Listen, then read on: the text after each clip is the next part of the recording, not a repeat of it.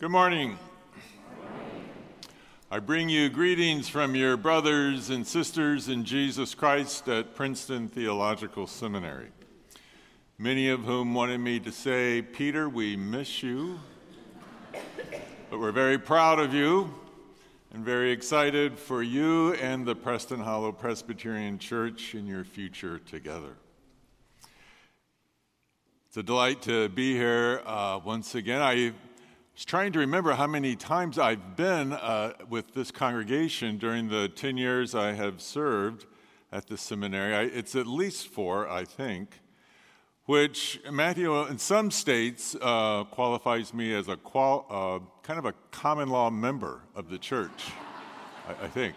I'm going to claim that. I'm, it's a delight to be here with my wife, Dawn, uh, who also has joined me in uh, having uh, this congregation make its way deep into our hearts. And we are grateful for the opportunity we've had to be with you for a few days and to be um, a part of this congregation's deliberation uh, this fall about what does it mean to belong to God and to each other and to things that make a great difference in life.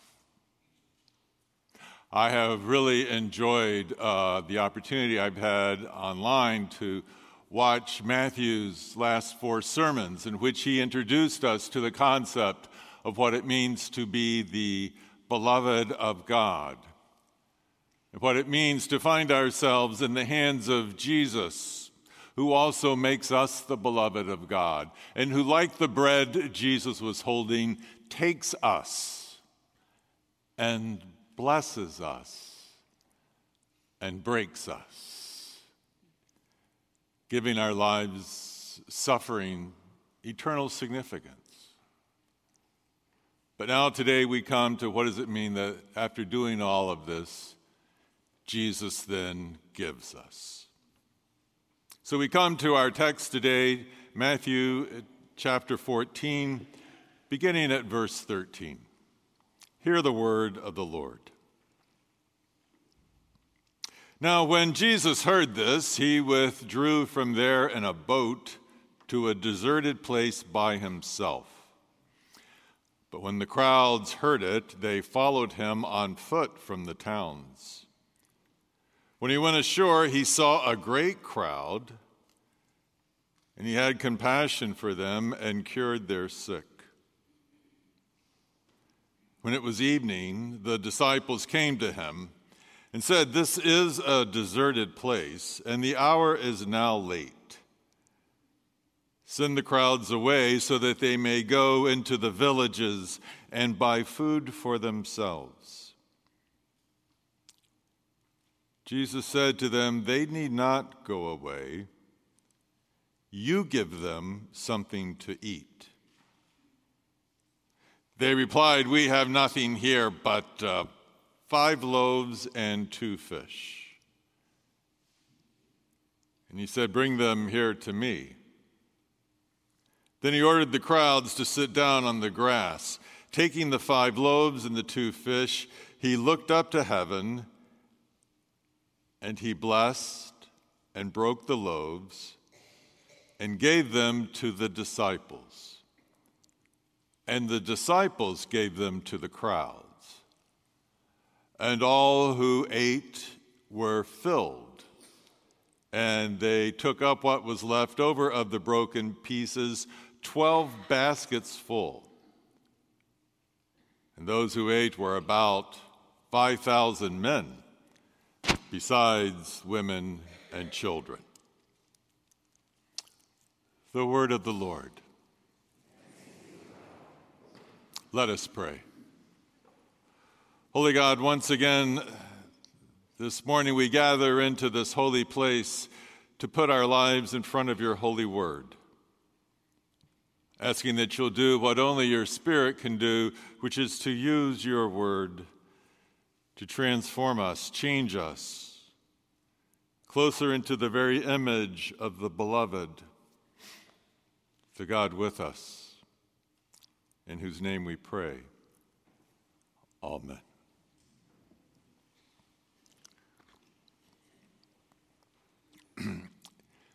It had been a demanding time for Jesus and the disciples.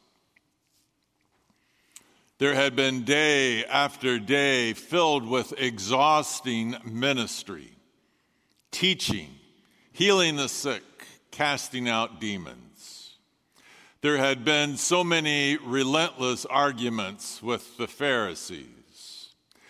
There had been those terrifying storms at sea when the disciples thought they were going to lose their lives. Then there was the discouragement of Jesus' own failure in ministry in his hometown of Nazareth. And then they just received the heartbreaking, devastating news that John the Baptist had been beheaded by Herod. That's when our text begins today. When Jesus heard this, when Jesus heard that John had been killed, he got into a boat by himself and he sailed away to find a deserted place. Have you ever been in this condition in your life where you are exhausted, spent, maybe even heartbroken with grief. And all that you want is just to get away to a deserted place to finally be alone. That's where we find Jesus when the text begins. But the very next verse says that as soon as his boat hit the shore on the other side of the lake, he was greeted by a large crowd. The same people that he left saw him sail away, and so they spent the night walking around the lake and they greeted him when he arrived on the next shore. 5,000 people were told, just counting the men. And I would imagine that when Jesus saw all of the crowd again, this exhausted, tired Jesus hung his head and maybe he shook it back and forth. I imagine that. But what I know is that the text tells us he was filled with compassion for the crowd. So he picked his head back up and he, once again, he launched into another day of ministry, healing the sick as they brought them to him, one after another after another. This went on all day long until the evening came. Then the disciples came up to Jesus and said, The day is, is spent, and this is a deserted place. So send the people away that they might go and find food in the villages for themselves. Now, I don't know where the disciples put the emphasis on that sentence, but I'm betting they put it at the end, as if to say, send the people away so they can get food for themselves. As if to indicate we are exhausted like you, Jesus. We are spent. We have done so much for the crowd over and over and over again. Surely they can go to the villages and get something to eat for themselves. Surely they can take responsibility here, at least for this. Or to use our contemporary language, we would say, Jesus, we don't want to enable their dependency. Surely they can at least get their own dinner tonight. But Jesus said, You give them something to eat. Don't send them away. You give them something to eat. And this time it's the disciples' heads that fall. And they said, we, we only have five loaves and two fish. Now, I got to tell you, that strikes me as a very specific inventory of their resources. I think one of these disciples kind of knew how this conversation with Jesus was probably going to go. And to make the point, that disciple went around with a clipboard and added up the resources and was able to say to Jesus, oh, over five over 5,000 hungry people out there. And let's see, we've got five loaves and two fish. That's not really enough is it Jesus? What are five loaves and two fish in the face of so great a crowd of need? We know about this strategy when it comes to dealing with Jesus. We are also constantly confronted with a world that just keeps presenting us with a crowd of needs. Every day, our newspaper reminds us of the crowds in the Ukraine who are struggling under an ongoing military invasion, of the crowds in Pakistan that are struggling to survive deep, deep flooding, destroying towns and people's lives of the crowds in Florida that are still struggling to recover from the homelessness and from the loss of lives after the last hurricane. Your papers will remind you of the crowds in your own city of Dallas that are struggling under poverty and violence and so many reasons for despair. And when you put down the newspaper, you can almost hear Jesus say to you, You give them something. And we want to respond by saying, Jesus, really, these are huge, systemic, complex social problems. I'm just one of your average disciples. I've got nothing special going here. I've just got a little education, a few skills, a little money, and a lot of anxiety. I've just got five loaves and two fish.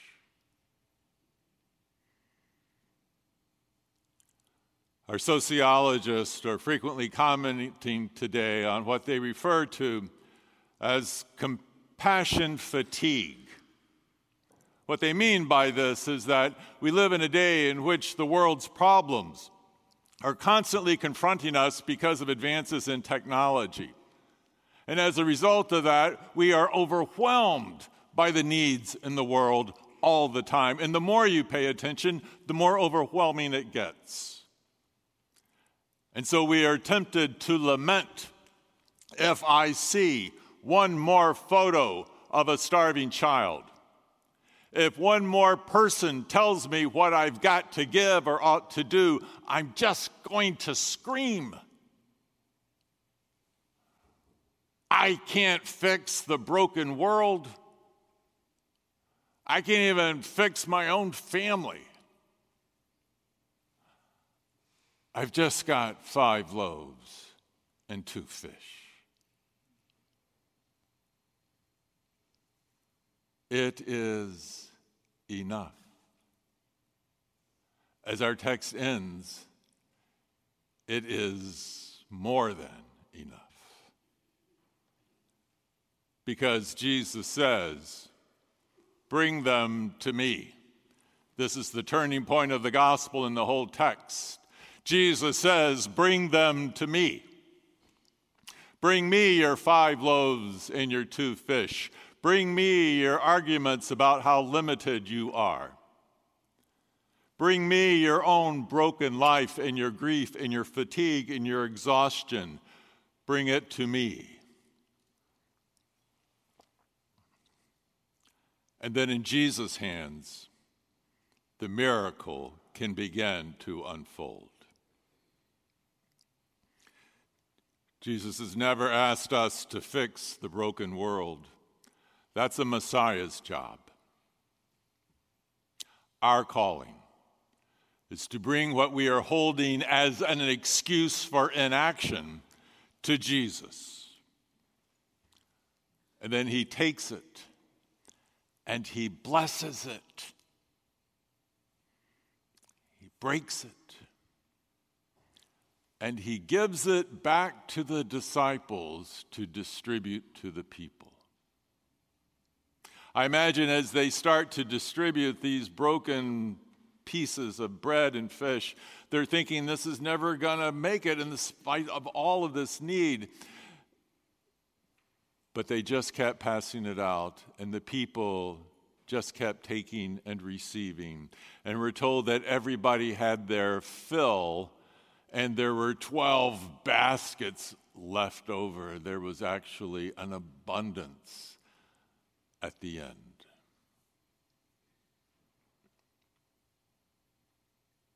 It's always been striking to me that in this story, Jesus gives the broken bread and fish back to the disciples to distribute.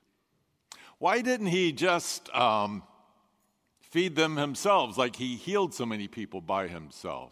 Why does he actually make the disciples the agents of this unfolding miracle? I think it's because he wants them to discover the miraculous joy of being a giver. A giver. Jesus is constantly trying to press the conversion of his disciples. And here, what he's trying to do is to convert them from a focus on complaint about their limitations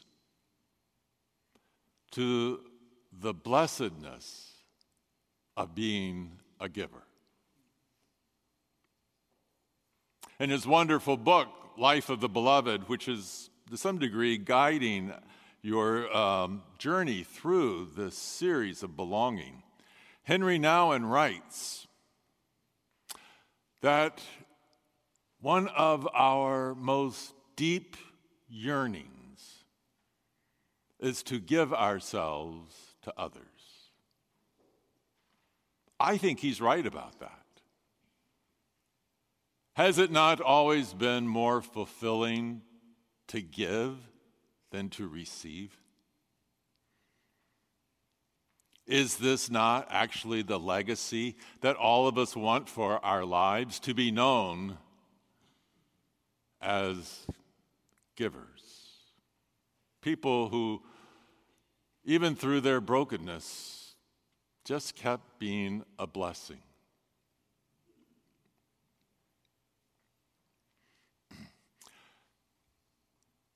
Like your pastors in our line of work, I, I find that I get to a lot of funerals. And I can tell you pretty much what's going to happen at your funeral. I know how it's going to go. We'll gather here, maybe even in this sanctuary. The pastor will have prepared a homily. The liturgy will be elegant and beautiful. The music will be inspiring. And at some point in the service, a couple of people are going to come to the microphone to give a eulogy or a remembrance about you. And I can tell you what they're going to say hopefully. or at least I can tell you what they're not going to say. No one is going to stand up to read your resume because then nobody cares. They're not even going to talk about what you achieved by your own hands, or certainly not what you took from life. What you hope they're going to say is that this person used their life to be a giver. That's what you hope. It doesn't get better than that. For someone to say that even through the losses of their own life, even through the places in which they were broken, they used that to be made more tender, to be a giver. And I'm a blessed person because I knew that person. That person's fleeting years made a world of difference to me. That's what we hope. As Nouwen continues to write, he says, What the people around you are really looking for is not the things that you are holding. What they're looking for is you. And when they have you, when they have received your heart, the bread and the fish always follow easily. And the most miraculous ways, needs began to be met.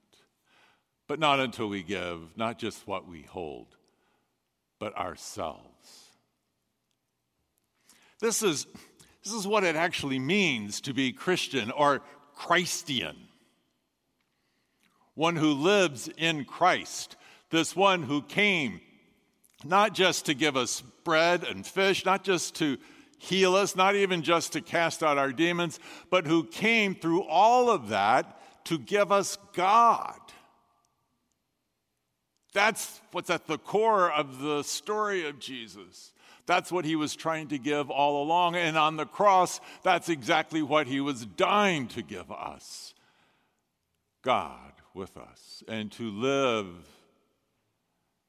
in Him as the Spirit invites you to do, to be caught up in this life of the beloved, is to realize this is the true mission of your life, too, to be known as one who is given by God.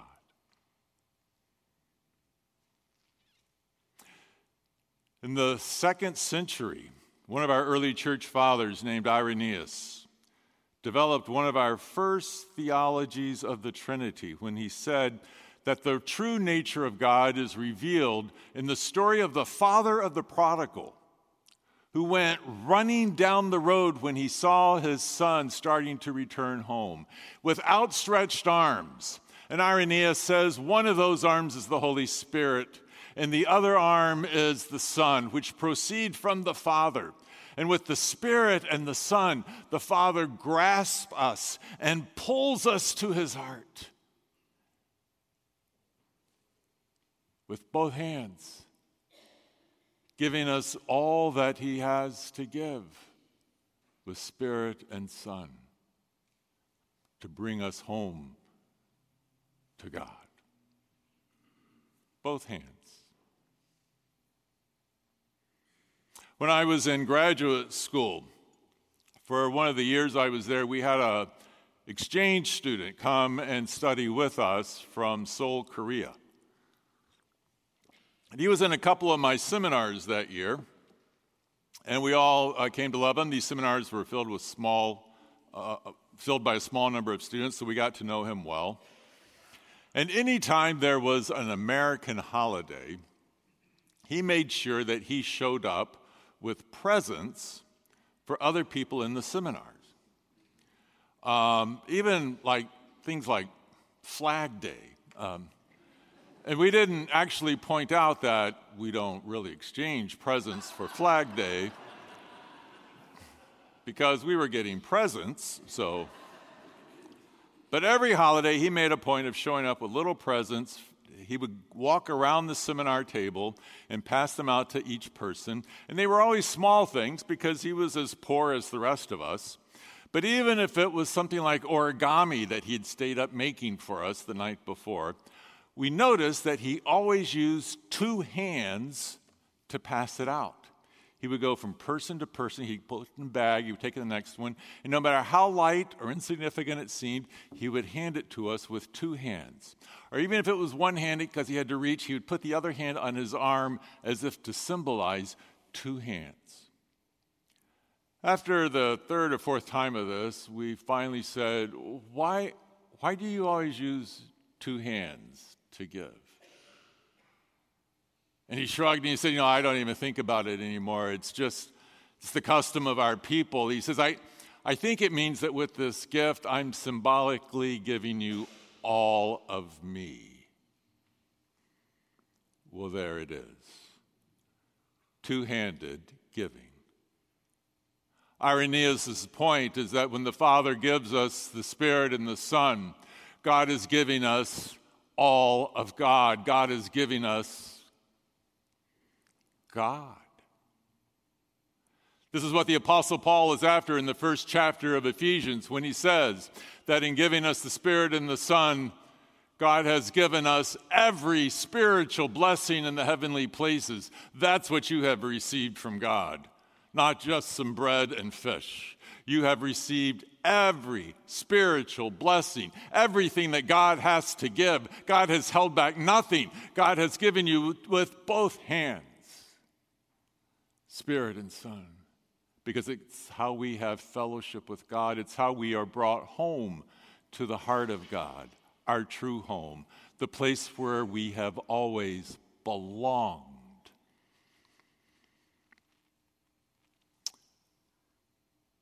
When I hear about a need in the world, most of my giving is one handed.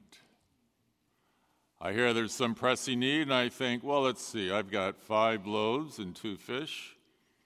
Yeah, you can have one of the loaves. Because I've still got four and all these fish, I'll be fine.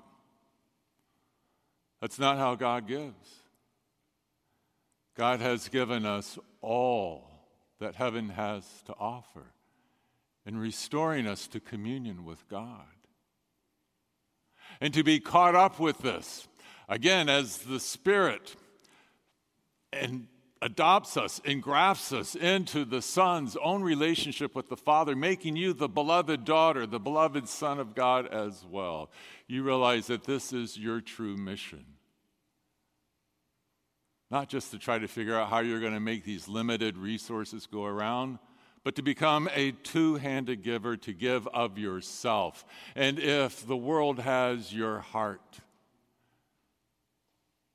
the resources will find their way. They always do. But not until the heart leads. You know, to this day, there's still a kind of a tired old debate about whether Jesus actually performed this miracle with five loaves and two fish to feed 5,000 people, or whether once Jesus just began to distribute these limited resources, that all the people out there who had been hiding their own loaves of bread in their cloaks felt bad about their stinginess and started to pass it around, and that's how everybody got fed. Yeah, well, maybe. I actually believe Jesus performed the miracle because that's what the text says.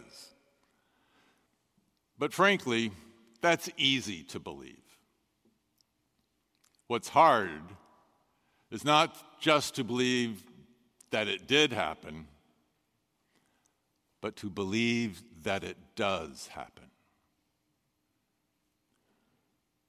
Will Jesus take what you are holding, as limited as it is, and use it to truly make a difference for the hungry crowd around you? Well, that would take a miracle. Yes, but that's, that's a Savior's worry.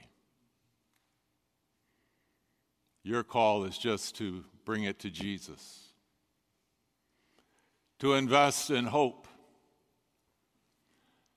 and to allow Him then along the way to transform you and your life into the legacy of being a giver. And maybe that's the real miracle that Jesus was after all along.